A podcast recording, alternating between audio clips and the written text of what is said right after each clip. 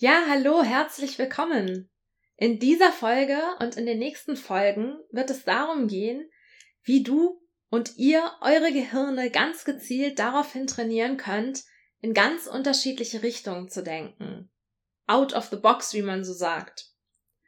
Und wie du dein Gehirn so richtig anfixen kannst, dass es gar nicht mehr aufhört, sozusagen in ganz unterschiedliche Richtungen zu denken, wie du das automatisieren kannst. Da gibt's ein paar Tricks, die du machen kannst, denn das Ganze ist einfach Training. Ja, warum ist das so wichtig? Ich meine, wenn du eine Standardlösung willst, dann ist es easy.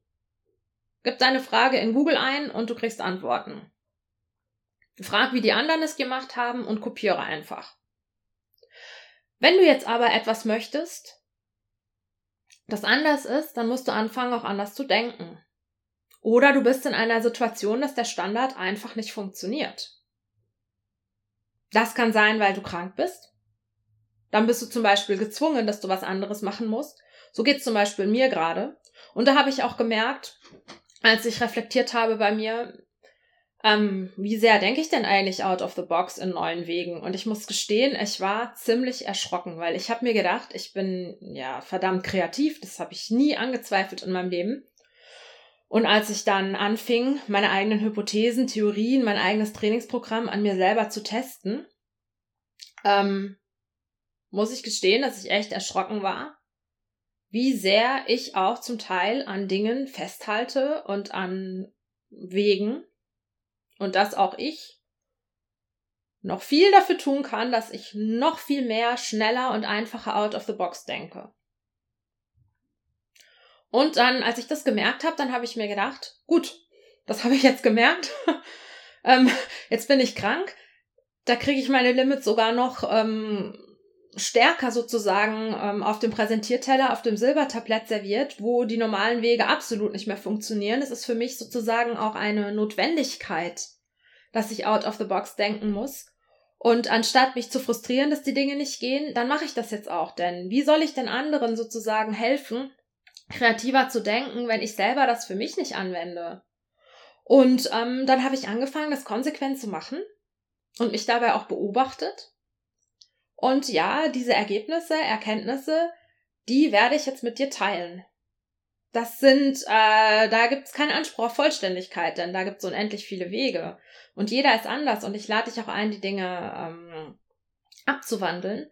Und es gibt aber einige bestimmte Prinzipien, da habe ich gemerkt, und zwar nicht nur jetzt in der Zeit, wo ich krank bin, sondern auch schon davor, die funktionieren und die helfen. Und ähm, probier sie einfach mal aus und schau, was passiert. Ich kann dir aus meiner eigenen Erfahrung sagen, mich hat es vorangebracht. Und ich war da schon ziemlich gut im Out-of-the-Box-Denken. Und dann überleg mal, je nachdem, wo du dich gerade einschätzt, wie weit wirst du denn kommen?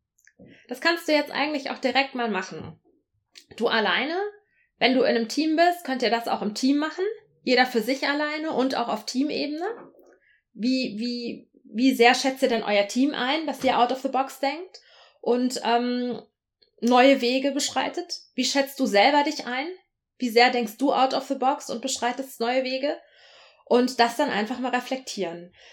Das kannst du ganz einfach machen, wenn du jetzt ein Zahlenmensch bist. Dann haben wir ganz klassisch zum Beispiel eine Skala von 0. Ich gehe niemals neue Wege bis 10. Boah, also immer wenn es möglich ist, dann automatisch kommt ein neuer Weg. Kann ich gar nichts machen, kommt mir einfach. Was sind bekannte Wege? Kenne ich nicht. Schätz dich da einfach mal ein. Wo würdest du dich da hinsetzen? Von 0 bis 10. Und wenn du das hast, dann schreib auch das Datum dazu.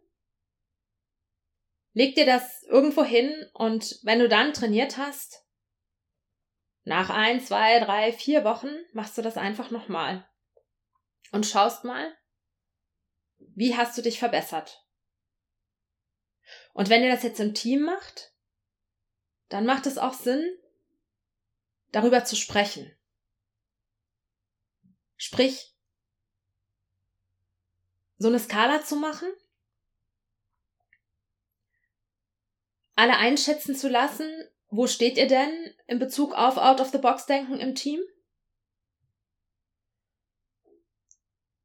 Und dann auch nochmal jeden für sich selber reflektieren lassen. weil mit einer eigenen persönlichen Skala, wie steht denn jeder selber? Und dann darüber in den Dialog gehen. Denn das Wichtige ähm, bei dieser, bei dieser Einschätzung, egal ob du die für dich selber machst oder im Team, ist nicht, wo du da jetzt konkret stehst. Ob das jetzt eine 0 ist, eine 1, eine 2, eine 4, eine 5, eine 10. Sondern es geht darum, was steckt denn dahinter in dieser Zahl, ja? Warum schätzt du dich so ein? Ähm, was ist da? Ja, und schon indem du darüber reflektierst, sowohl für dich alleine als auch im Team, schaffst du die Basis für Verbesserung. Und ich kann dir sagen, selbst wenn du eine 10 jetzt angekreuzt hast, dann wirst du feststellen, ups, die 10 war ja noch nicht das Ende, sondern es geht ja sogar noch höher. Es gibt eine 12, eine 13, eine 14, eine 15. Und das ist toll. Das macht so viel Freude, wenn man merkt, boah, ich komme da ja noch viel weiter, als ich mir das jemals gedacht habe. Ja, ich wünsche dir jetzt ganz viel Freude beim Hören der nächsten Folgen, in denen es darum geht, wie du dich trainieren kannst, dein Gehirn besser out of the box zu denken. Ja, bis zum nächsten Mal und ganz viel Spaß dabei. Ciao.